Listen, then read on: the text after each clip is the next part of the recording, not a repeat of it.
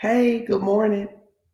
God bless you. This is Pastor Sean Strickland here with my super cute husband, Pastor Edwin Strickland, and we pastor Fellowship of Champions Church International, home of some of the most amazing partners in the entire world. We are so excited to have you this morning. You know what we want you to do. We want you to hashtag live and tell us where you're watching from. We want you to use this as social media evangelism outreach. We want you to share it on your Facebook page. We want you to put it in your story. If you're on YouTube, we want you to share it there as well. If you have not subscribed to our YouTube page, we encourage you to do that. Um, and just always as a reminder, if anything happens to social media, uh, to a social media when we're going live, you can always jump to YouTube. So we're super, super excited to be here. And if you're a first time visitor, we want to hear from you this morning. We see people. Who do we see? We got Shantae live in Northwest Arkansas, Kristen Valley in Little Rock.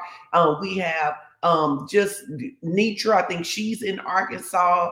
Um, we have so many wonderful partners from all over. We're super excited to see you all. We love you. We're excited to have you. We are thrilled. And it's just a few days for Thanksgiving. And so we have a lot to be thankful for. So if you have something to be thankful for, just give God some praise this morning.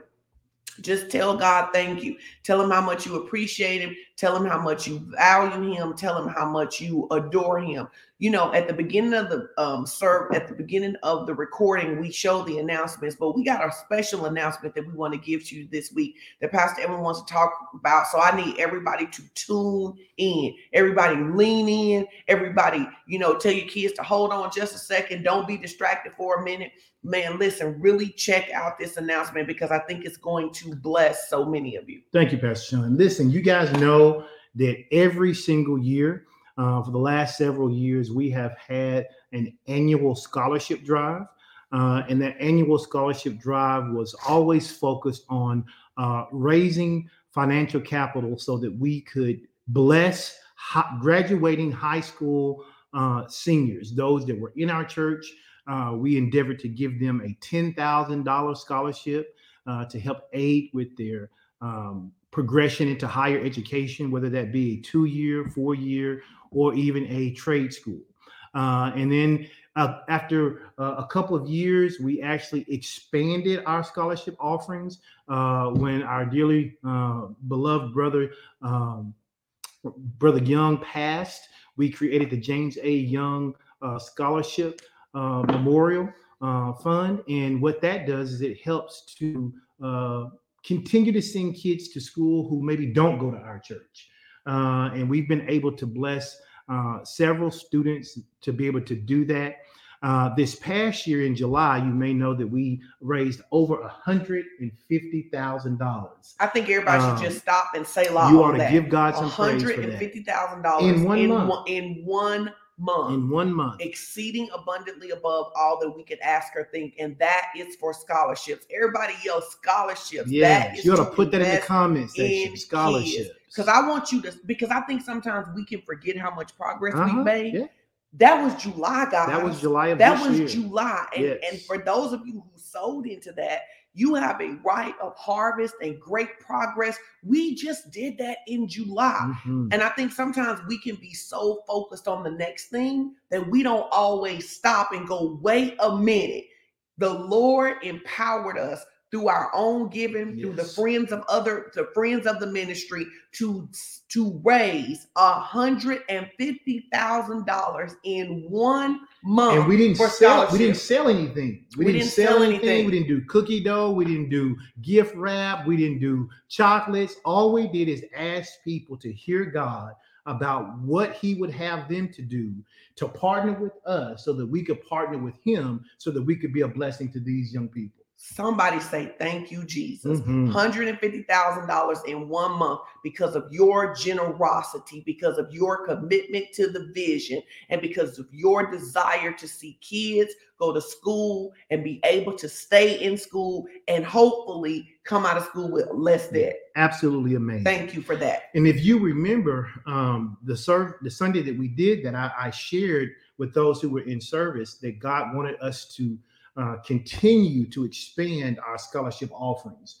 And one of the things he had put on my heart and I had shared with everybody was a scholarship uh, called a Second Chance Scholarship.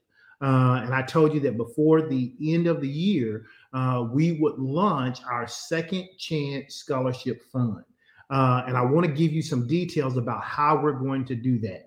Uh, it's just it's just amazing that God will tell you something, and if you'll just sit with it long enough, He'll give you all the details. He'll work everything out for you, and so that's what He's done. And so many of you know, or maybe you don't know, and you and I want to tell you that the first Tuesday every year after Thanksgiving, the first Tuesday after Thanksgiving, in with at least within the United States, that is called our National Giving Day or a National Day of Giving. It's called Giving Tuesday.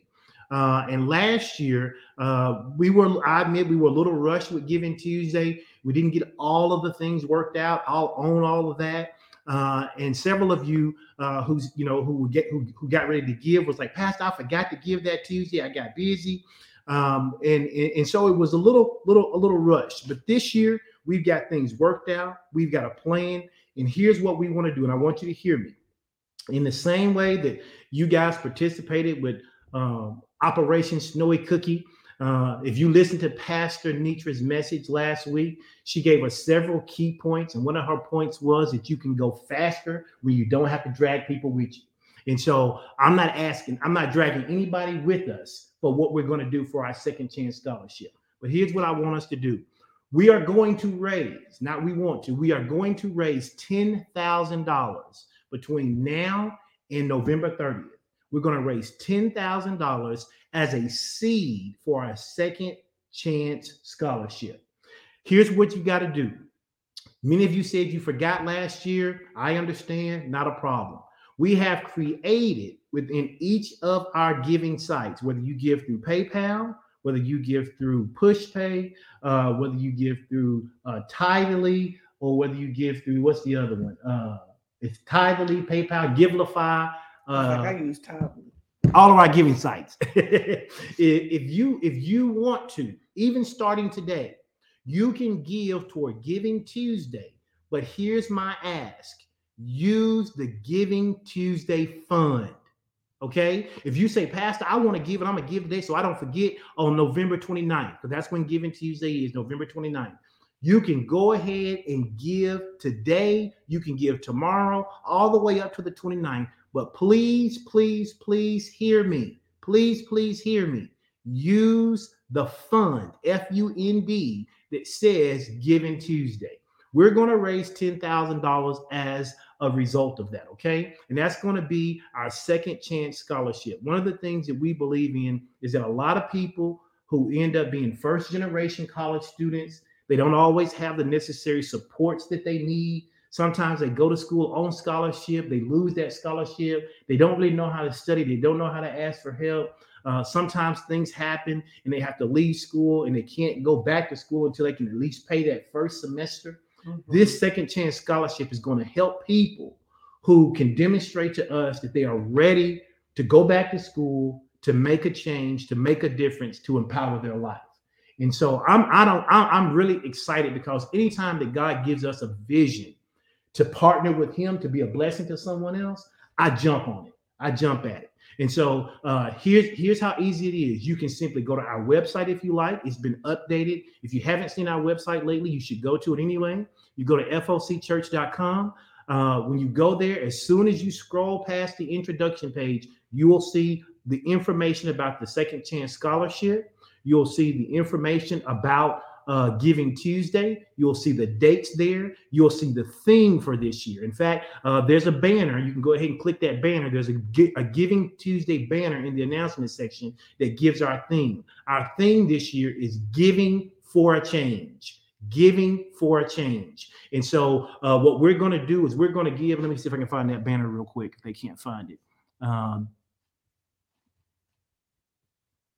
uh, where is it? here it is. Right there. There it is. Nope. nope.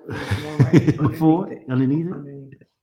There we go. All right. Giving Tuesday. It is November the 29th.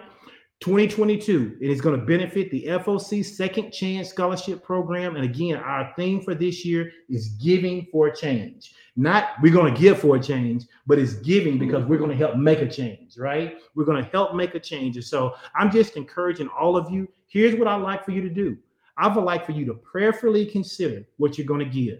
You can give $20, you can give $50, you can give $100, you can give $500, or you can give $1,000. To kick it off, I am personally going to give one tenth of what we're trying to raise. I am personally going to give $1,000. Now, the truth of the matter is, we probably got 10, we probably got 10 people who could do the same. Probably, pro- probably nine other people. Okay, so we I'll got so Passion is going to personally match it. So we got two. So it's probably eight other people who could do the same. But even if we don't have eight people to do it, if you just think about what that is, you know, it's 10 people giving a thousand dollars, it's 20 people giving what 500, it's 40 people giving 250 or 80 people giving 125. We can knock this out. We can do this. This is an opportunity for us to not limit God. That's what we're preaching about today, right? Not limiting God. And let me just tell you, I'm, I'm, i want you to hear me. If you can give $20 and not think about it, that gift's too small. If you can give $50 and not even think about it or miss it, that gift is too small. If you can say, Oh, I give $100 right now and I ain't never to think about that again, that gift is too small. I want you to think about and ask God if it was you or your child who needed a second chance, or someone you love who needed an opportunity to do something to help themselves change their life, what would you do? And, and, and I don't want you to say things like, well, man, I just don't have an extra $50. No, what I want you to do is I want you to pray and say, God, I thank you in advance for the $50 to give to the Second Chance Scholarship Fund. I thank you for the opportunity that I get to participate in Giving Tuesday. And if you will approach it with that mindset, I guarantee you that when we have refreshed Bible study on the 30th, we'll be able to announce that we have raised our ten thousand dollars for the. Well, someone just sent a message and said they got the third thousand. So now we're so only we only need seven thousand more. Okay, 7, and remember ten thousand dollar minimum. Okay, stretch yourself. Stretch yourself. We're we're, we're I tell I told Pastor Sean this on coming to church. We get up here and we preach these messages about thriving through adversity. We preach these messages about overcoming the storms. We preach these messages about not limiting God. Well, when you have the opportunity to put this word into practice, don't shrink back. Don't stop. Say, God, here's my opportunity to live out this word that I've been hearing week after week after week after week and participate with us and let's get this done. Amen. Amen. Amen. Come on, let's give God some praise in advance. We think it's already done, it's already settled. Let me tell you the one thing I have found out about God is that anytime God invites you to do something, He already knows what He's going to mm-hmm. do. Anytime God commands you to do something. Um, I love what April said. She said, I believe we'll have ten thousand dollars today. Amen. Let's knock it out today. Well, I'm giving mine now while you talk. I want to ask a question right here, quick, babe.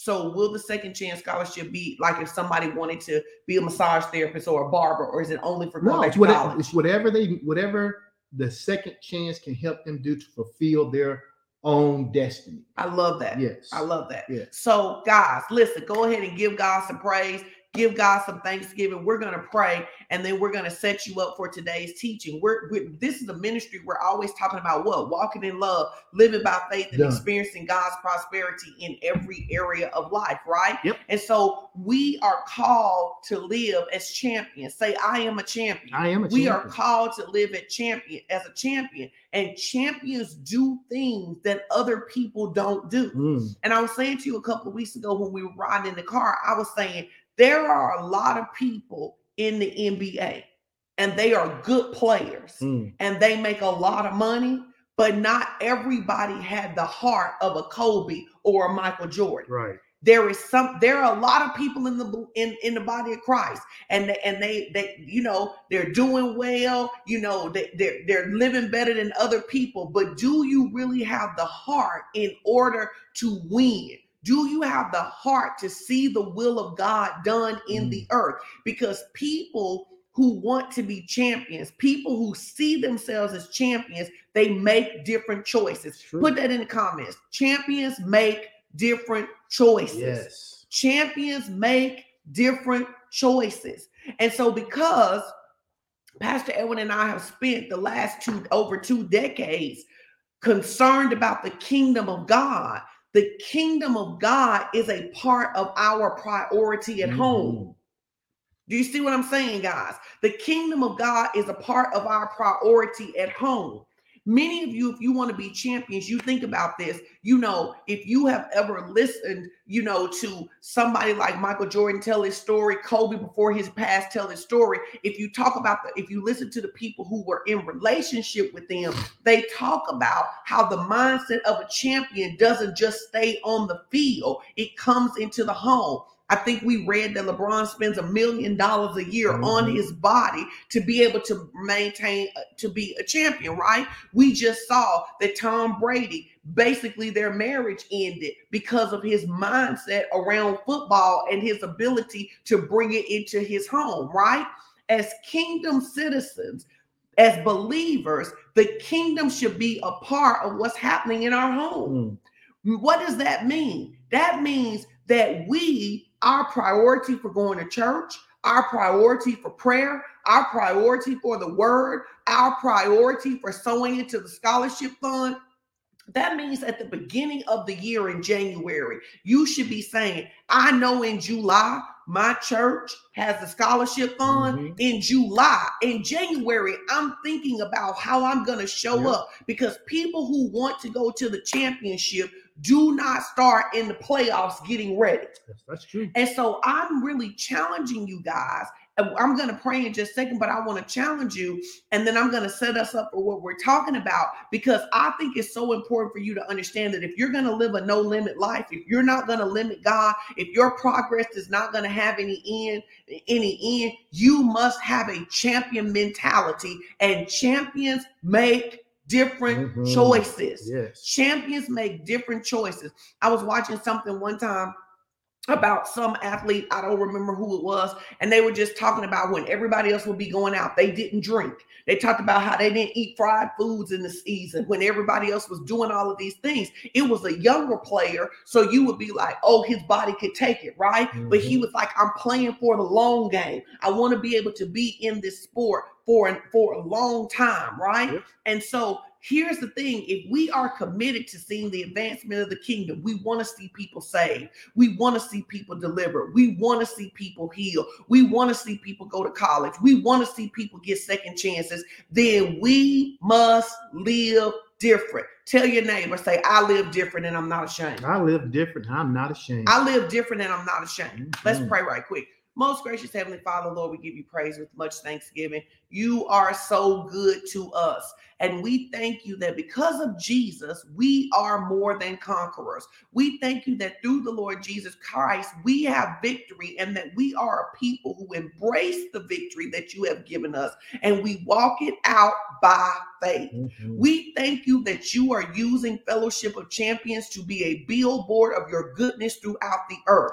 We thank you that we live a righteous lifestyle. We thank you that we live a generous lifestyle. We thank you that we live a supernatural lifestyle that draws other people into the kingdom. We pray that you put the light on every partner, a friend, a fellowship of champions, that our lives would be distinctly different, that other people would say, What must I do to be mm-hmm. saved? And we thank you for it. Now, Holy Spirit, as we get into this word today, we need you to John 15 us. We need you to cut away everything that doesn't work. We need you to cut things so we can be more fruitful because our desire is to glorify God in Jesus' name. Amen. Come amen. on and give God some praise. Amen. Amen. I really want to set you up for this not limiting God. Me and Pastor Edwin were talking about this.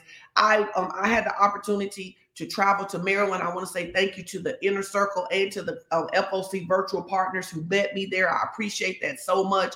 You don't have to take your time to travel when I'm on the East Coast like that. And I really do appreciate it.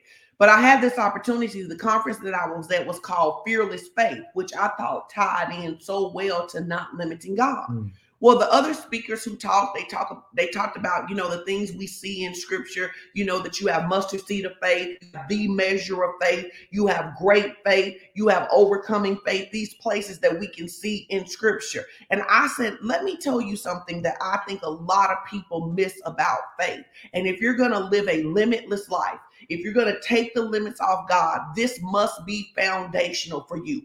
Faith is violent. Mm-hmm. Everybody put that in the comments. Faith is violent. What does faith say? Faith literally says, I so believe God, I refuse to accept the circumstances you have given me. You like that? I so believe God, I refuse to believe I must keep this disease in my body. Mm. I refuse to believe that my kids will not serve the Lord. I refuse to believe that I will be broke all of my life. Faith is violent. And I was saying to you that I think that one of the things that why we're such a great partnership. I remember this. It's funny, but it really helps people understand this. I remember we were dating and we were just talking about getting married. And we were having this conversation because one of the things in our relationship has always been, what would you do? What if so and so, right?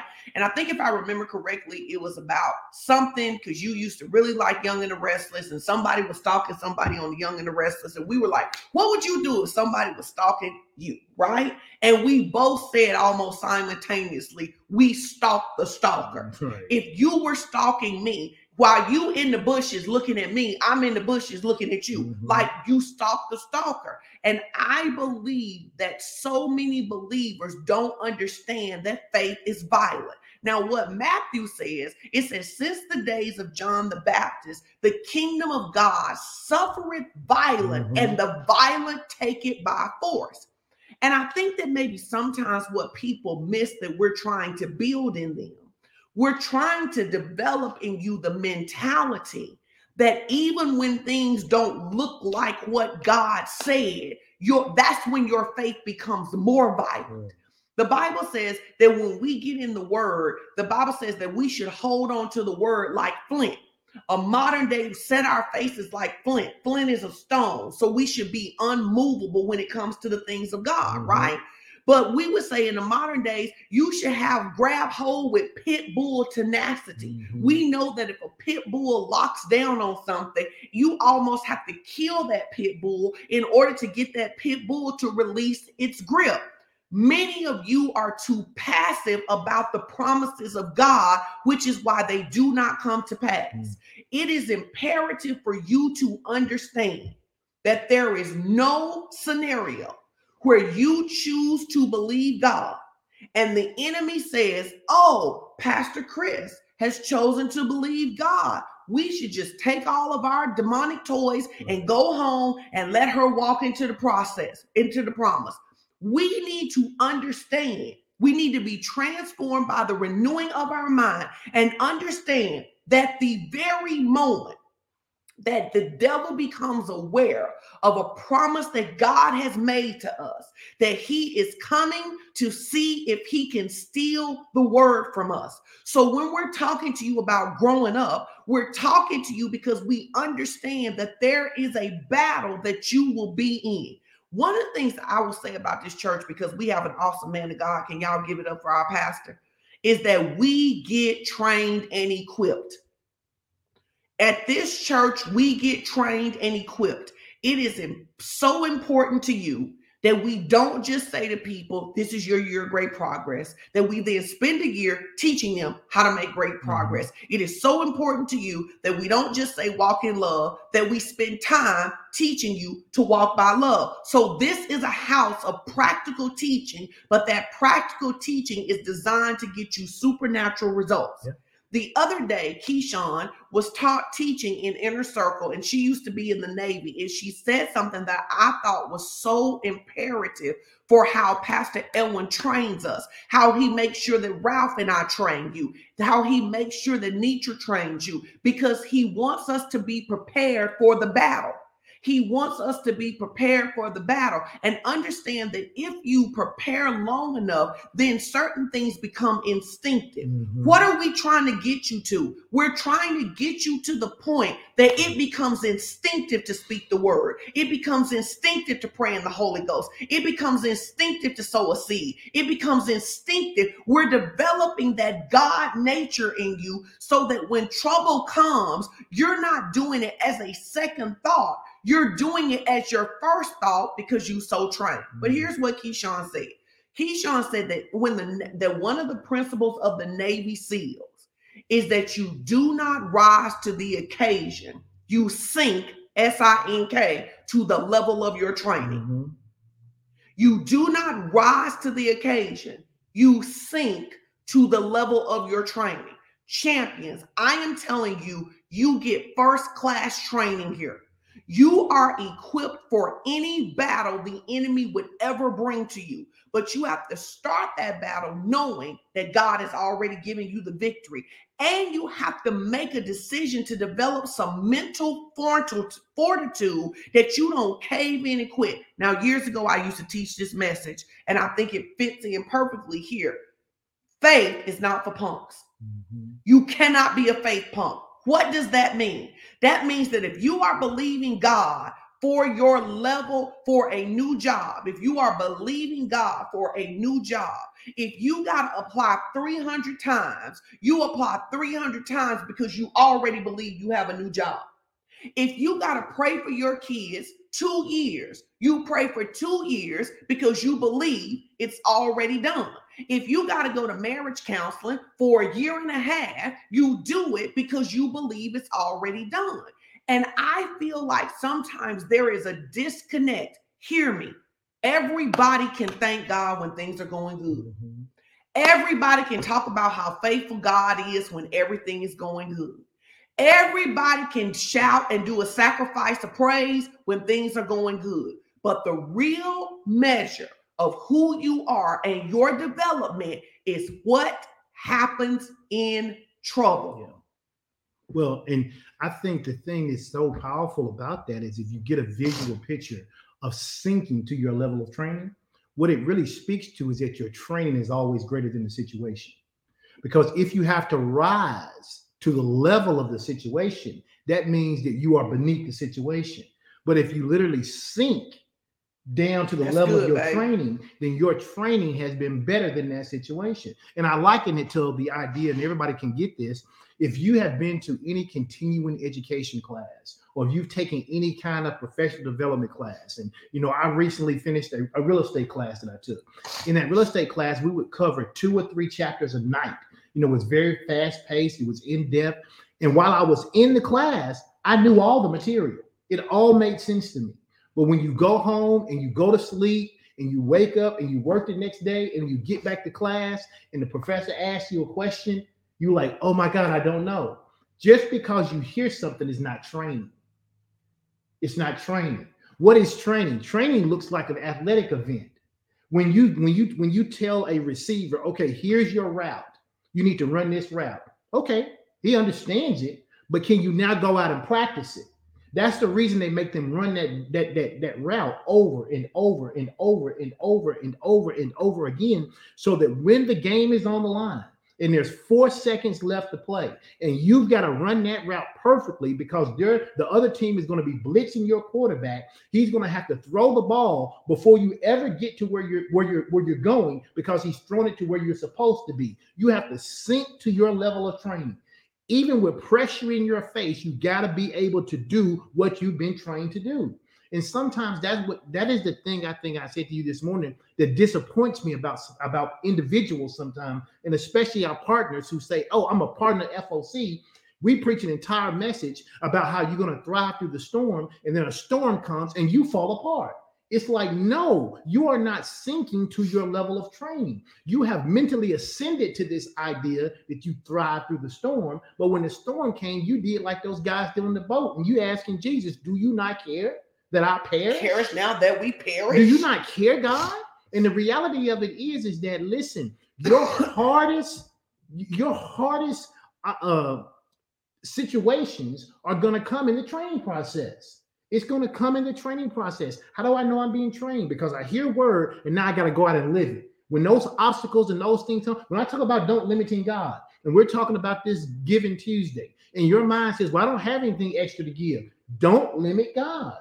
Don't, don't say those. We talk about the words that come out of your mouth. What's the four things you got to tame? You got to tame your thoughts, right? You got to tame your tongue. You got to tame your temperament. You got to tame your team. It's like, yo, don't sink back to this, oh, I don't know what I'm gonna do, sink to the level of training you receive. And so, okay, Arkansas fans, you're gonna have to forgive me for a second. Forgive me. Know that I still love the Hogs. as you were talking, this is really what I saw. There was a time in Alabama's history where their second string was better than any other team's first string. Sure. So their practice was so intense that when they played other people, it was like it was easier than their practice. Mhm. I literally like Babe is our Nick Saban. I'll take that. He is pushing us so hard in practice. Y'all forgive me. Forgive me. Go Hogs. He is pushing us so hard in practice. He is challenging us to dig so deeply in our mindset, to obey God in the small things every single day. And the goal is why do because I've been thinking about this when people go, Oh, Fellowship of Champions is such a tough church, it's such a deep church. Baby, our job is to make the training so tough for you that when the enemy shows up, you do what scripture says. Did you go? Is this he that thought he was deceived in it? You, You wait a bet- minute. wait, wait, you go, what? wait a minute. I read in Numbers. Numbers told me, let God be God.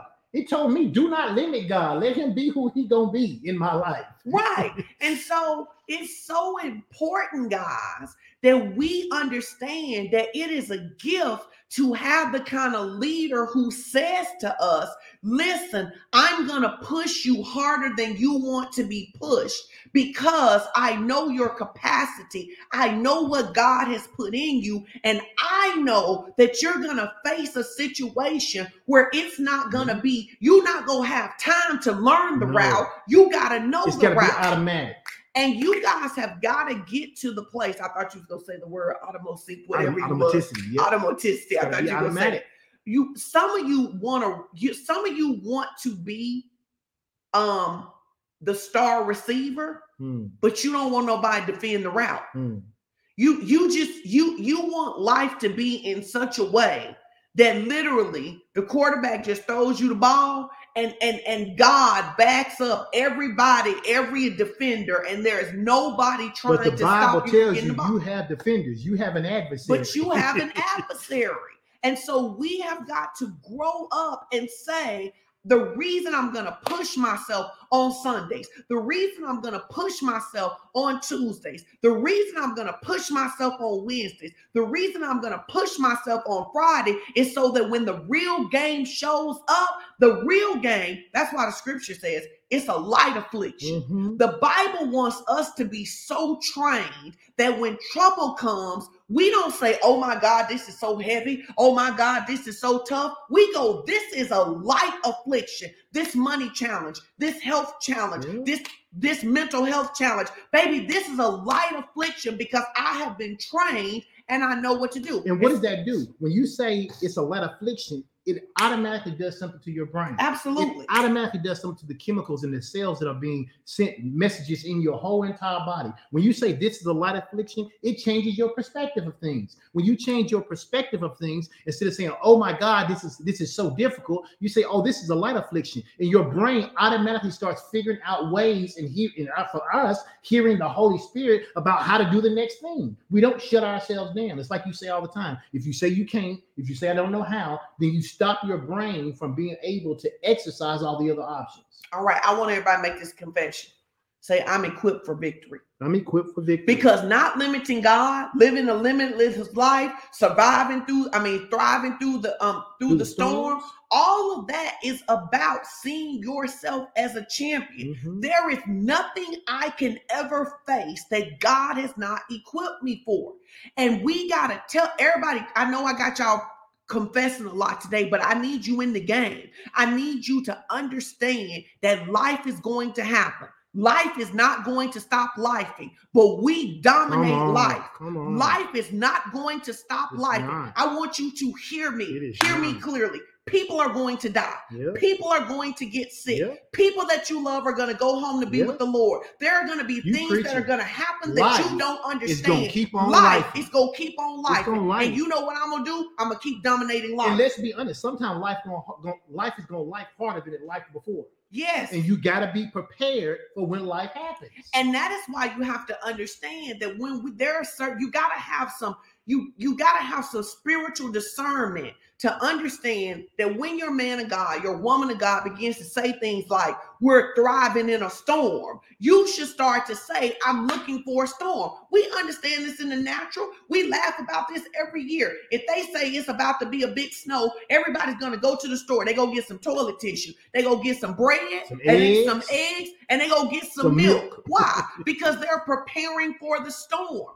Nobody, nobody is telling you, nobody would be nobody would know that there is a snowstorm coming and put on shorts and go sit at the lake. Some of you have to get some fortitude in you to be able to stand to say, um, one of the things um, Gloria Copeland says that I love, she said, if you're willing to stand forever, stand you won't forever. have to stand very long. If you're willing to stand forever, you won't have to stand very long. Understand this. Why is this so important, guys? Y'all need to share this. You need to share this with somebody. I know we want to live in a world where everybody says to you, turn and touch your neighbor. You about to make you about to be a millionaire this year. Turn and touch your neighbor. You about to get married this year. All of this different stuff. But you better understand that for every promise that God gives you, the enemy's going to see if he can steal it from you. So I wanted to share as we get into the teaching, the teaching, teaching part, this the pre-teaching. Y'all being blessed today. I wanted to share that I told you last week that when you said we came back from the trip and you said you heard me complain and you weren't used to hearing me complain, I decided that was something I wanted to work out of my character. Mm-hmm.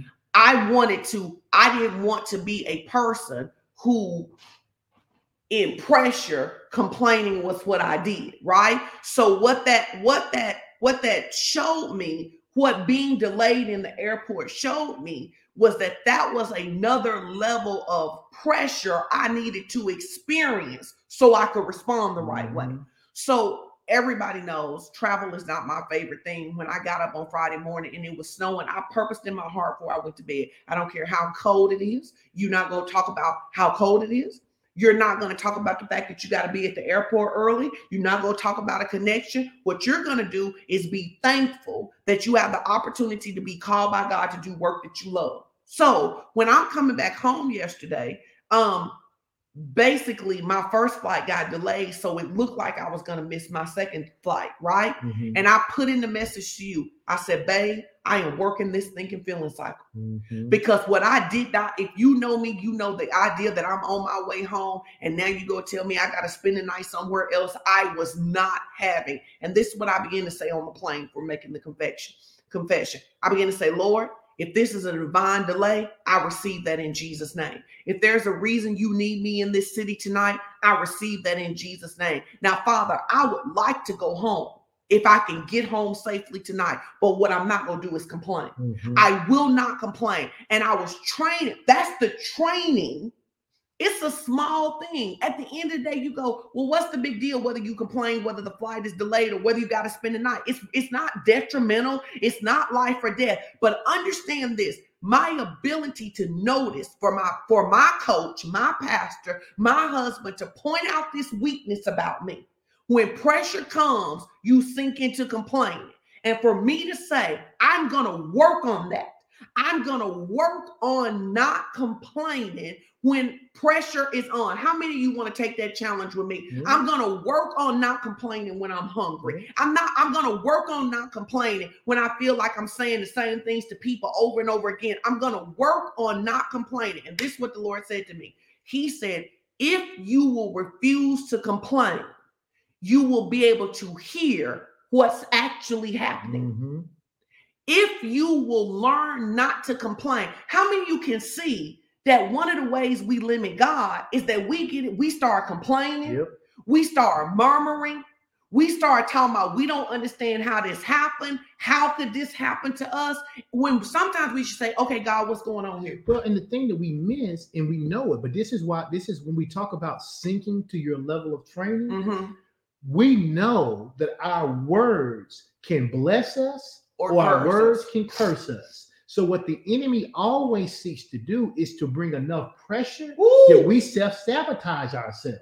And whatever your pressure point is, for you, sometimes it's with traveling. And you were talking about complaining when things don't go right when you're traveling, right? For somebody else, it could be wanting to give to Giving Tuesday. For somebody else, it could be wanting to have a better relationship. For somebody else, it could be something on their job. Whatever your pressure point is, the enemy's going to show up. At, hear me, every single, Single time time. in that area. It may look a little different, but it's the same thing. The Bible says he has no new tricks under the sun. It's why the Bible says don't be ignorant of the adversary's devices because whatever your pressure point is, that's what he's coming for. And if you allow him to apply enough pressure and you don't sink to your level of training, and sadly for a lot of the people in the body of Christ, they really, I'm just gonna be honest, they ain't had any training. What they didn't have is a bunch of entertainment. But praise God, if you've been here at Fellowship of Champions for any length of time, you've had some training. Then if you will sink to your level of training that says, I don't use my mouth to curse myself. If I use Ooh, sink- if I sink to my level of training that says this is but a light affliction. If if I sink to my level of training that says even if I miss the flight and have to spend the night in this city, I know God's working it out for my good. If you will sink to your level of training in every situation, the enemy will wear himself out trying to wear you out. Now I need you to did you y'all grab hold of that? I will not use my mouth to curse myself. I won't. I will not use my mouth to curse my situation. I will not use my mouth to curse what God is doing in my life. I was Mhm. laying in bed last night because I made it home, praise the Lord. And I made it home because the lady said that when she saw there was a connecting flight, she said she would hold it a few more minutes. Here's the thing: God already knew what He was going to do. He wanted to see what you was going to say. Because I can, I can guarantee you that if you had been complaining on that plane, talking about I ain't gonna make it, I can't believe I gotta do it, blah blah blah, it'd have shut that gate. You'd have never made it home. Some many? of you, some of you Yeah. are so close to your own. You're so close to the thing you want, but you keep you keep uh uh nullifying it with the words out of your mouth because you won't sink to your level of training. You've been trained not to use your mouth against you. how many? uh, When you saw that, I just saw that. How many of us are shutting the gate to our next level? Mhm. Which should take us to our next limit. Now we've been teaching God doesn't want us, God wants our progress to have no end, right? How many of us can say right now that this is a grow up training? This is like a team meeting. This is a team meeting that says, guys, we're getting ready to head into the championship for Mhm. this year. And everybody needs to be mentally ready for the championship. It's some distractions we need to get rid of. But how many of us can acknowledge that our desire to vent it out, to say whatever we want to say, is the reason that gates are closing in our life? You haven't tamed that tongue. Because your mouth is an open gate, you're closing gates. Mm. Because your mouth is an open gate, you're closing gates Mhm. because you keep speaking about what's happening at your company, you keep closing the gate for your promotion. Mm. Because you keep speaking about what's Come happening on. in your family, you keep closing the gate to restoration. Man, I feel God on this right here. Champions live different, champions talk differently. Here's a great example of this right here. I'm gonna let you tell the story, but it's a great example, but you know the story. It's from the Kelly Rowland interview. Oh, yeah. It's what she Yeah. says about Yeah. herself. Use that, use that as an example. Well, I mean, I'm sure some of you, some of you probably saw it, and those who didn't, you probably will. But basically, Kelly Rowland was doing an interview, and the guy who was doing the interview just kept on going on and on and on um, about her basically being, and, and I don't want to be rude, but basically he was saying like being second fiddle to Beyonce. Uh, and Kelly was very gracious, and she listened to what he had to say. But at the end of the day, he said something to her to the effect of, you know, you just handle it with such grace you know, just knowing that that you were you were second to uh, this this this world superstar. And I just love what she said. She because he said he said having a best friend who was a world superstar, and she said yes, but be clear, she had a best friend who was a superstar. And I thought that's exactly right. You don't let someone else come and try to put you down because you can be great and somebody else can be great and y'all can be great together. And that's basically what Kelly was doing. And she did it in a very nice, very, very gracious way. But she basically read him and said, Listen, don't try to say that I was second fiddle to Beyonce. We were a group together. If it hadn't been a Beyonce, it wouldn't have been a group. But be clear, if it hadn't been a Kelly, it wouldn't have been a group. And that's and, and I just I like that mentality because as a champion, a champion says I'm able to recognize someone else's greatness, but also understand when I show up, there's greatness showing up as well. Amen. Amen. And as a believer, what I will not do is exalt the greatness of the devil. Right. Come on, guys. I will not exalt the greatness of the devil. We talk about this. One of the reasons that I don't like testimony services is because so many testimony services only give credence to the devil. Because we don't really know how to testify. What we do is talk about problems. A testimony goes something like this I was sick, but the Lord healed me and delivered me. Now I'm set free. I'm out here blessed. You spend more of your time talking about what God did than what the devil did. This ain't the time to put the, the to put the devil on a pedestal. It's the opportunity to exemplify and glorify God. Because our testimony should sound like this He tried it, but God. Mm-hmm. But God. He tried it, but God. Like, and I, and and why is this so important to me right here? Numbers 11 and 23 mm-hmm. in the easy mm-hmm. reading version, it mm-hmm. says, But the Lord said to Moses, Don't limit my power. That, that's a whole message right there. Don't limit my power you will see that I can do what I say I can do. But if you read the context of this story, only a small portion of that group make it into yeah, the promised yeah, land yeah. because when because God is saying to them, This is your land, take this land. He and and and they sent out these spies, and these spies come back, and 10 of the spies are like, they got giants over there. They got this over there. They got that over there. Many of you got to break up with being like the 10 spies. I can't get a promotion because I'm a black woman. I can't get a raise because they say they don't give raises. I can't get a house because of interest rates. I can't do this because of this. You got to be like Joshua and Caleb and say, let us get up. We can take the land. Mm-hmm. The only way that you are going to see the limitless power of God is that you have to act in faith. You have to be willing to go as far as your faith will take you. You know, we were talking this morning on the ride over, and we were just saying how so many people get mad at God. So many people get upset that God hasn't done this particular thing for them, or God hasn't done that particular thing for them, or he God's not moving fast enough for them. And that's kind of how the children of Israel were. Here they were. God had rescued them and took them out of Egypt. He had them in a place. He was providing for them. He was giving them uh, manna from heaven. They were complaining about meat and, and, and, and, and, and wondering whether God could do what he said he could do because they said, We want meat. And God said, Okay, I give you meat. And they said, Where are you going to get meat from, God? Now you ask God for something. God says he's going to do it. Then you start questioning God about how he going to do it. That was like if we had enough cattle and you slaughtered them all, if you got all the fish out of the sea, how would you feed all of us? And sometimes we do the very same this the very same thing. And that's why God was saying to Moses, he was saying, listen, don't limit my power. Don't limit my You're power. asking God for something. God says, okay, I'll do it for you, Brenda. I'll do it for you, Courtney. I'll do it for you, Don. I'll do it for you, Larissa. I'll do it for you, Latanya. I'll do these things for you. But then we have the propensity sometimes to then go, but God, how you gonna do that? What all he asking is for you not to limit his power. And if you don't limit his power, you can do the second part of that, which it says, let me be God and see what I can do. You know what I think is really interesting? Many times, if God explained it to us, we still wouldn't understand. Right. If God literally said to you, "This is what I'm gonna do right here," you'd be like, "No way, God! Ain't no way you can pull that off." So how about so you use your mouth to tell the God of the universe what can't be done? Now think about now think about now, that what, what sense that makes. Now, how many of you, because this is what training does.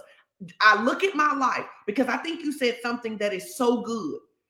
You cannot get victory simply because you get on these lives and go, Amen. Hmm. Those these my pastors. I sure do love my pastors. We let me hear. I want you to hear me. We are so incredibly gracious, grateful for the gracious partners we have mm-hmm. that love us so much. But I need you to hear me. You will not win battles just because you love us. No, no. You must do what we are telling you to do. And you must understand, like in any good training, there are going to be some times that you like a good trainer is going to be like we can run one more rep. Mm-hmm. you know you think about it. I played basketball not very well but i played. But at the end when we would be exhausted the coach would say if you can hit 10 free throws you can end practice. Right. What was he trying to teach us? He was trying to teach us that the, you got to not just be to hit free throws when your legs are good. Right. you got to be to hit free throws when your legs are tired. You we've got to all grow up so that even when our legs are tired, even when we're winded, even when we seem like it seems like the pressure is coming from every place, that we still trust God to be who He is. And I really believe that we're in a season where we have got to learn to live the way um, the writer said when he said it was the best of times and it was the worst of times meaning that there are going to be things in your life for those of us who love God. You're going to be seeing so much increase, so much favor, so many things going on. And you're also going to be seeing these things in the world, these things that are happening. And what are you going to do then? Are you going to speak and say, I believe God? I believe God is at work. God, I want to help you with this. Or are you going to say, Oh my God, the world is so horrible. Everything is so horrible. My family is so horrible. My job is so horrible. Mm. My finances are so horrible. And understand it was that kind of wording, it was that kind of recklessness that kept the children of Israel from going to a land that God has prepared. The question is, am I going to sink to my level of training? Am I going to sink? and what's my level of training? First John 5 and 4 says, For whatsoever is born of God does what? Overcometh the world. So even if it's the best of times and the worst of times, I can be living in a world that's the worst of times and still be experiencing what? The best the of best times. of time. Why? Because God says, Whatsoever is born of I'm God born of God. does what? Overcometh Overcomes the the world. It says, and this is the victory that overcometh the world. What is that victory? Our faith. Our faith is what overcomes the world. So my faith has to be practiced. It has to be developed. Just because I, and we say this all the time, just because you say you're a person of faith, or just because you go to a faith church, that doesn't make you a faith person. It, you you are become a faith, a faith person because you let faith have her perfect work in you. And, and, and- you and you walk out the pro- we say this all the time that every promise every principle and every prophecy there's a what a, A faith, process. There is a faith process. so even though we've overcome the world we still have to go through what the, the faith process. process, we, We have still to gotta go we through it. walk out the process by faith. yes and we have to understand these things um that like how do we believe god daily when we believe god for a parking space that's believing god Mhm. daily. When we believe god to be a blessing to sow a seed daily that's believing god. When we believe god which store should we go to? Where is the toilet tissue right? All of those are way go, so so tr- true story. So i i t- for whatever reason a large part of my adult life until like maybe the last decade i tended to lean more pessimistic. Hmm. And when i made the decision and understood that i didn't have to be that way because sometimes you think well that's just how i am i was made that way well no experiences things that you've seen things that you believe that's been spoken to you uh, through untruth, those things shape you. And so nobody is born of God and is pessimistic. come on And so when I started to make that change, here's how here's what my faith looked like. I'm gonna have a good day today. Now I know that sounds simple to some people, but that was that was me training myself. Because if I can train myself to have a good day, if I can train myself not to say 10 negative things today, and then you start because you were talking about training yourself in day-to-day faith. A lot of people won't faith. Oh, I won't faith and believe I lay hands and, and cancer leaves immediately. Can you believe that you can get through the day without being mad at everybody at your job? Can, can you can you get can can you develop that level of faith? Because the Bible says that we go from what? Faith to faith. So you don't get laying on hand delivering cancer faith when you can't make it till to lunch without having to cuss somebody out at work because they done got on your nerve. Can you begin to develop the faith that says, Lord, I thank you that I have the fruit of the Spirit. I thank you that I have long suffering. I thank you that I have temperance. I thank you that I have joy. I thank you that I have peace. I thank you that I have meekness. Can, can you, I thank you that I have hope. Can you get, can you develop that level of faith first? It, it's- it would be like asking um, you know, Ralph Ralph's son Aiden, them, they won the championship, right? They did. And that's, and, and that- and that's great. They won a championship. They can't beat Alabama today. Facts. So why would you ask them to play? They well, they won the championship. They didn't play Alabama. They didn't play the New England Patriots. They play other people on their level. And you got to get your faith developed on one level. Come on, somebody, before you go to the next level. And that's what this training is all about. That's why we ask you to show up on Tuesdays. It's why we ask you to show up on Mondays to strategies for success. It's why we ask you to show up on Wednesdays. Why we ask you to show up on Fridays. Why we ask you to show up on Sundays. Why? Because we feel like if you will come, we can train you, but then you have to go practice. you gotta go practice. And sometimes in practice, babe, guess what? You miss it. You miss it. But you don't then walk off the field and go, I'm not ever going to practice again. What do you do? You come back the next time and you run the route again. You run the play again. You, you run the scenario over until you become so proficient at it, till you become so good at understanding what this faith process is like that when the enemy throws something at you, it doesn't throw you all off kilter.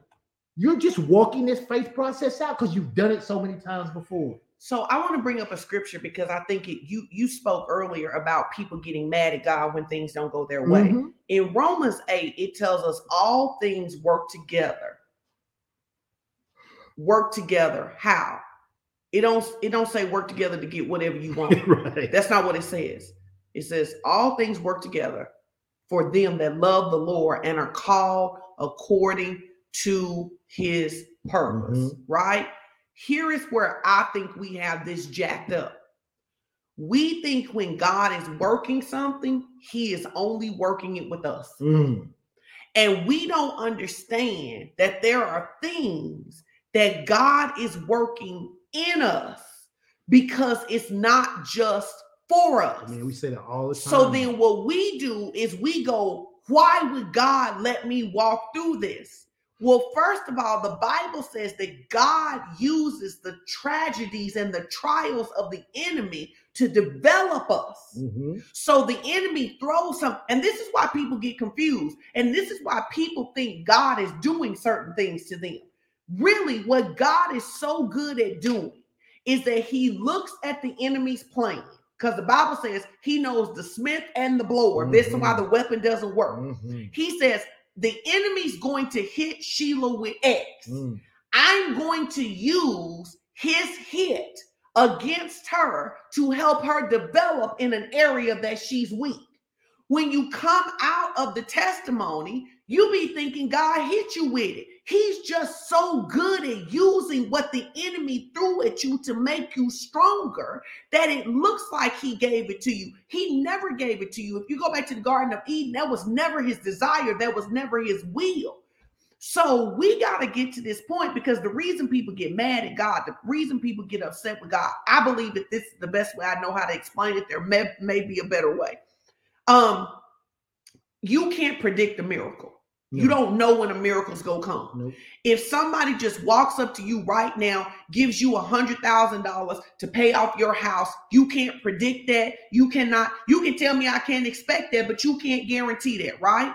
But when I had to learn how to use my faith to believe God for the money to pay the house off, I can now keep teach Kim Dennis to do that. Mhm. We don't understand that what we get the victory in, we can give away. That's why we say all the time God wants to do something in you, He wants to do something through you, and then He wants to do something for you. But we always want it to be the other way God, do something for me first. Then God do something through me, and then do something in me. and do just something doesn't work wait, way. and do something in me as long as it don't challenge the way I want to be. right. As right. long as it doesn't Right. challenge the way I want to be. I want you to do something in me, but don't challenge the Right. way that I want to be. Right? and, And- I- and that's because too many believers they see, and I said this. Hey, other Bishop. they, they, they say this this way. But, well, they don't say it, but this is what they mean. God is really just a means to my end. Come on. In, in other words, if God can't get me what I need, I don't need God. then why do I need God? And that and that has become the problem with with evangelical Christianity in America. We see God as a tool for us rather than us being a tool for God's goodness across the world. And that's the problem. And that's what's got to get fixed. We and and I said that here is the thing. And if you if you grew up in the 70s, you're probably going to make this distinction. If you grew up going to church in the 70s, they told us we needed a savior because we were sinners. Mm, yeah. And that if we did not accept Jesus as the propitiation for our sins, we was go bust hell wide open. Yes. Something came along yes. and the message for salvation just became Jesus loves you and Jesus does he love does. you. That's not what he I'm does. saying. But when you teach a people that it's only about Jesus loving them and that they're not sinners who need a conversion, then they want to accept Jesus's love and stay the same. Mm-hmm. And so then you're like, how dare I told God I wanted to get married this year. How dare God not give mm-hmm. me a mm-hmm. husband? You know what? I'm going to go out and pick whoever I want because how dare God not give me the thing I think I want? And that is really the thing we have to begin to fix. God is not our means to an end. He's not. He is the prize. Yes. Listen, I, I said to yes. you on the way over yes. here. I said, let prize. me tell you something. The greatest thing any of us needed was the payment for our sins. Mm-hmm. What we never want to do is have to stand before God and try to pay the price for our own sin because we cannot. Anything else God does, money, healing, deliverance, anything else God does, it's a benefit package.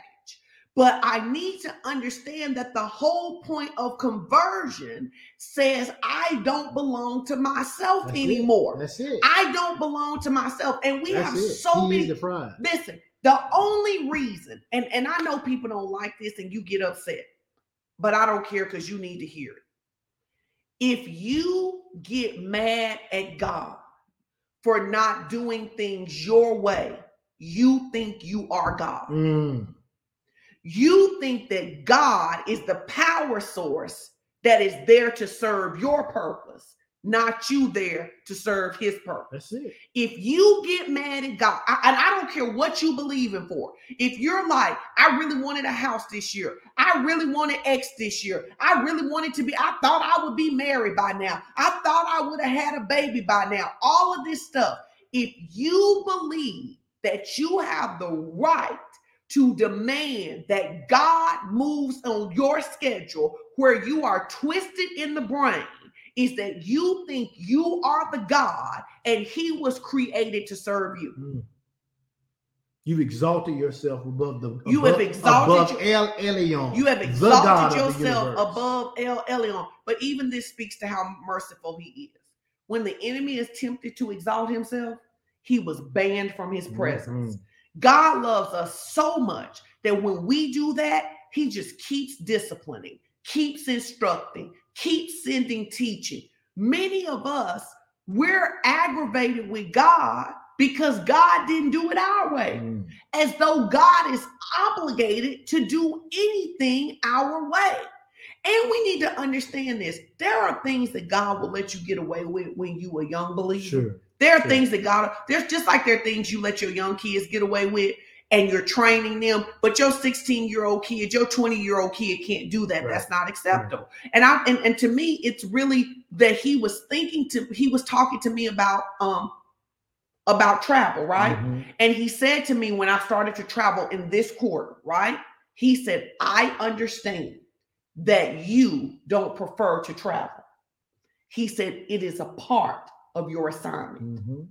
He said, and now I need you to grow up in your response when it's time to travel. Yeah.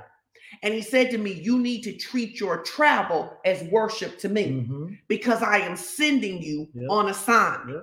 We don't know how to treat the thing that's hard for us to do as worship to God. Well, because the point of mastery always begins with instruction. So, in order for you to master this idea that travel is worship Mm. because God asked me to do it. Mhm. He's got to instruct you in. Come on, And then once he instructs teach you in, it then becomes your responsibility to study it and become proficient.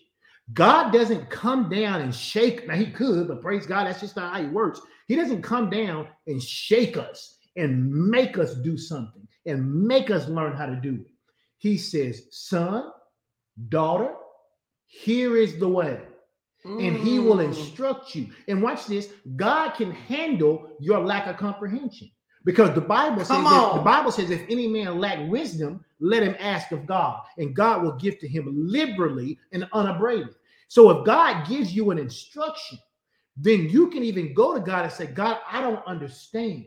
God, can you help me to, can you show me how I'm supposed to do this? But if you come to him with the right heart, God will give you wisdom on top of the instruction that he's giving you. But at the end of the day, it's still your job to walk it out to become proficient in it. And that's what we got to get people to understand. Yes, God can give you wisdom. Yes, God can give you instruction, but you got to partner with Him because it doesn't become proficient in your life until you do it. Love your neighbor is an instruction. How do I actually love my neighbor? I got to practice it. I gotta practice. It. And I don't practice it on the people that I already love. Uh, I don't on. practice it on the people I want to spend time with. I don't practice it on people who I already get along with. No, I gotta practice it on that joker who I can't stand. I gotta practice it on that sister who, when I see her coming, I want to walk the other way. Why? Because God's given me the instruction and He's given me the wisdom. But the only way I become proficient in it is that I walk it out. Because every promise, every principle, and every prophecy always has a faith process attached to it. Amen. Listen, we got Bishop um Banks on here this morning. Great Apostle Bishop Banks, and he said we're doing a good teaching. Well, praise really God. Thank you. So listen, we're gonna as we get ready to give this morning, we're gonna stop right here. We want to ask him- just anybody, do you have any questions on the practical way to walk this out? Is there something we can help you with in this last few minutes that you're like, I need, I need help with this scenario, I need understanding in this area. I'm not sure what you said about this because what you just said to us, babe, is that God is going to give us instructions. Sometimes the instructions come directly from the Holy Spirit. Yeah. Sometimes the instructions come from our leaders, right? So if you don't have And clarity in sometimes this, it comes from simply studying God's word. I cannot Amen. stress that enough. I know we live in this new generation and this new dispensation of everybody walking around with, with their Bible on their phone and on their computer and iPad, and that's fine. That's fine. But you got to read it. you gotta read it. You got to read the word. And I th- there is no substitution for studying the word of God. Amen. I know people want to live by revelation. They want somebody to prophesy to them. They want somebody to tell them what God, what thus saith the Lord. I have no problem with any of that. But there is no substitution for being a student of the word of God. In your study of the word of God, God will give you insight and revelation that is so that is so on spot for what you're going through. It'll seem like he wrote that just for you. Right. but you got to study the word. You got to study the word, right? So, does anybody have any questions? Don't forget, we're believing God for a big turnout. Somebody just put the next thousand, so we have four thousand dollars for Giving Tuesday. Yeah, and let me just say one more time. We're, we're we are getting ready to sow our first seed into the second chance scholarship fund. The way we're going to do that is by participating in Giving Tuesday. Giving Tuesday, the actual day is November the 29th. It's not this Tuesday, but the Tuesday after. However, we want to make sure that nobody forgets. So we took the time to set up in each of the funds PushPay, Givelify, Tithely, and if you're overseas and you're in part of uh, a part of our overseas ministry, you can give through PayPal.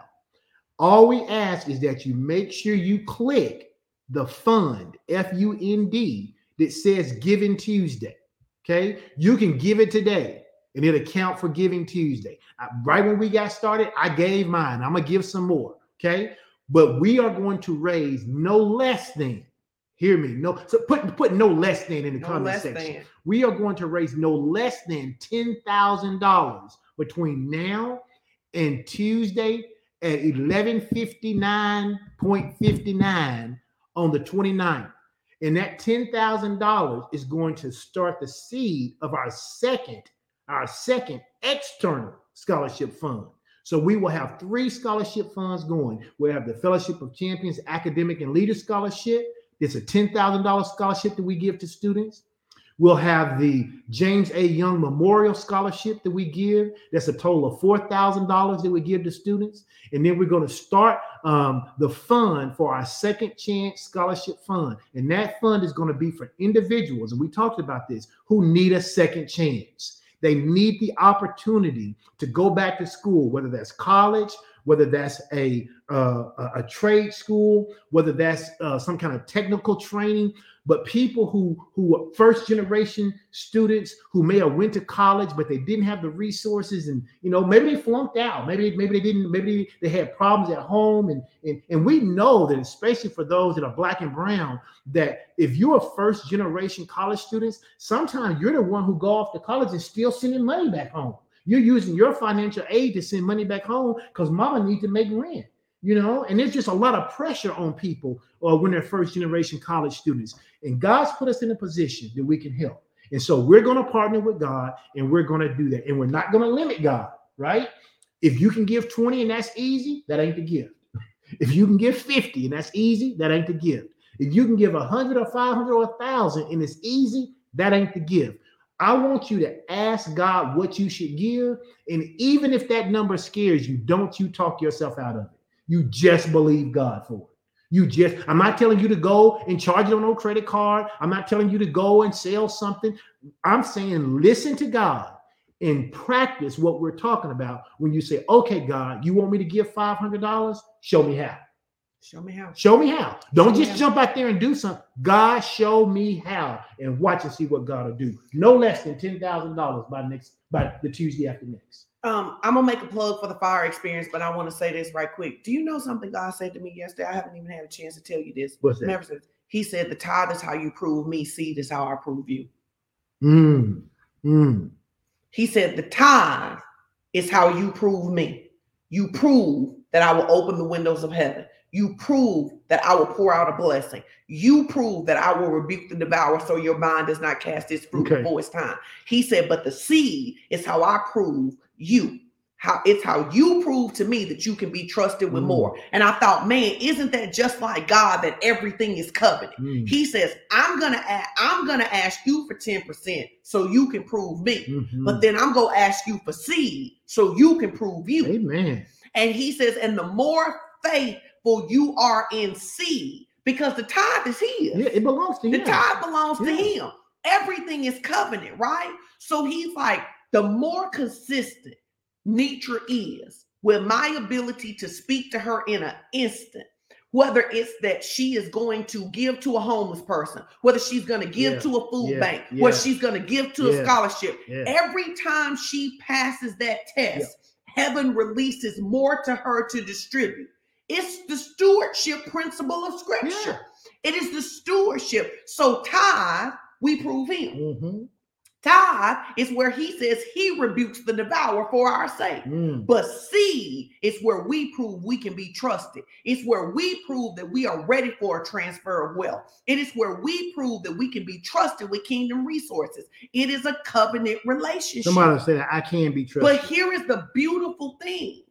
He says, if you tithe, I give seed to the sower. Mm-hmm. He says, so I'm not even asking you to go get money. Mm-hmm. I'm asking you to ask me for money yep. so I can give you money That's so good. you can have seed and bread. Seed and bread. So, but when we join the time and the offering together, guys, this is what we're guaranteed seed, bread, and protection. Mm-hmm. Whatever needs to be protected. I love seed, it. Seed, bread, protection, seed. I got seed in the ground so I can always have a mm-hmm. harvest. Bread, that is every charity, that is all grace, whatever I need, whether I need food, whether I need a vacation, whether I need scholarship money, whether I need my kids broken through, and then protection. Because he says, What I begin to do is that God begins to have a vested interest in protecting your resources when your resources are used for his agenda. I love it. He has a vested interest in saying, I can't let um Everett and Amy be broke.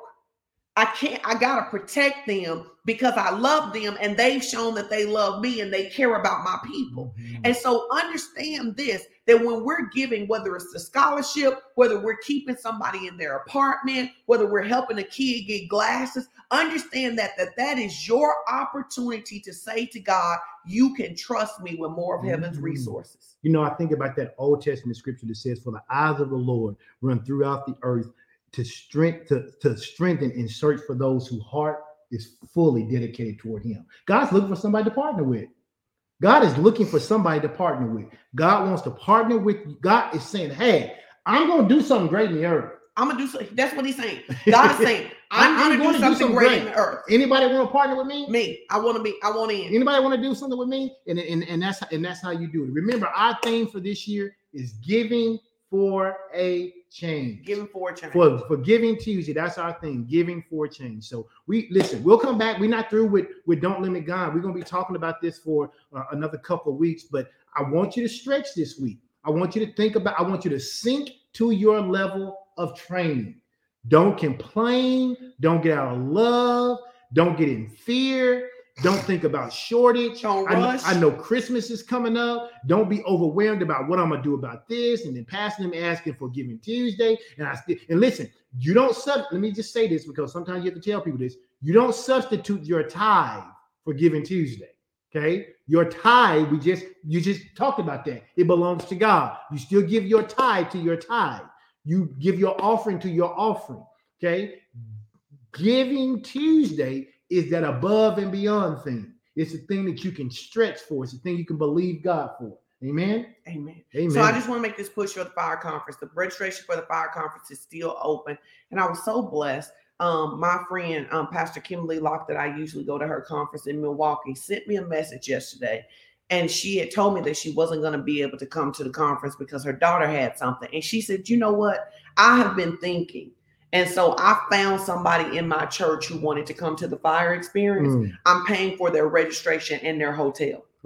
And I was like, man, that just, she was like, because somebody from our church need to be a part of what's happening at the fire experience, even though I can't be there. Mm, And I just want to tell you guys, the fire experience is going to be fire. Mm, It's going to be fire. It's going to be life changing. People are going to get healed. People are going to get delivered. There's going to be financial breakthrough. We're going to grow up. It is a perfect setup. Then the huddle on the 11th. It is the perfect setup to go into the Christmas season and the perfect season to get ready to kick off 2023, to start off running, to start off on fire, and to be ready to take have a year like you have never had. amen. So God bless y'all. Is this church for you? Be a virtual partner. Yep. You should be a part of FOC. We love you guys so much. And I just want you to remember this this week. When you feel like there may be some moments where you feel like we're being tough on you, where you feel like there's always some pruning and there's always some instruction, Because there always will be. because there always will let's be. let's not let's not sugarcoat it. There always will be. There always will be. But I want you to understand from the bottom of our hearts that our desire is to see you emerge in victory. Amen. that no matter what the enemy throws in you, it is to see you walk out the victory and get the testimony and get the spoils that Jesus has gotten for you. Mhm. So I just want to encourage you when you go, oh my God, I- you know, I don't know if I want to get on and hear this correction. I don't know if I want to do this. I don't want to do that. No, no, no. We want to see you win and understand this. Our desire them to see you win, our desire to see you win comes from the Father's heart for you. Mhm. This is the Father's heart for you. He wants to see you perfected in the image of Christ, and He wants to see you win in life. Amen. I want you to put this in the comments as we close. Say, make me a billboard of your goodness. Mhm. Make me a Make me a billboard of your goodness. Make me a billboard of your goodness. We love you guys. We appreciate you so much. We want you to have an amazing day. Be at all of the events this week. Watch the replay if you if you can't attend live. Get ready for the um um the virt um Tuesday giving. What's it called? Giving Tuesday. Giving Tuesday. I knew that wasn't quite right. and then invite some of your friends to give too. And we're going to do this and we're going to see great things in Jesus' name. And even right now, there should already be a uh, announcement in the Fellowship of Champions Covenant uh, Facebook page group and also the Fellowship of Champions main group. You can simply copy that uh, and, and, and, share it with your friends. Lots of people are going to be giving on Giving Tuesday. Give them a reason to give to something you believe in. But if you don't say nothing, they won't know. Uh, it's great for you to give, uh, but there's there's power when we get uh, community around this, when we get community going together. Okay. All right. So we love you guys. Uh, there are multiple ways to give. Givelify, Push Pay, and Tithely. You can text to give. I encourage you to go and, and look at the website. It, has been updated. There's some information there. We know the huddle is December the 11th, uh, following the fire experience. And so we're looking forward to having a great time. We love you guys. See you on well, Monday strategy for success, right? I'll be there. See you Monday for strategy for success, and some of you will, if you don't get jump on that, we'll see you on Tuesday, hopefully for prayer. Okay. Oh, and have a great Thanksgiving. We'll see people again, but this is Thanksgiving. Thanksgiving week, right? We having Bible study Wednesday before Thanksgiving? Yeah, I think so. But we having Bible study before? Yeah, yeah. Yes. People need Bible study before they, they meet with their families. so they definitely they definitely need it. Praise God. I love you. Amen. Striving through the storm. Gonna be for real. Amen. Praise God. So we love you guys. Have a great day. We'll see you next week.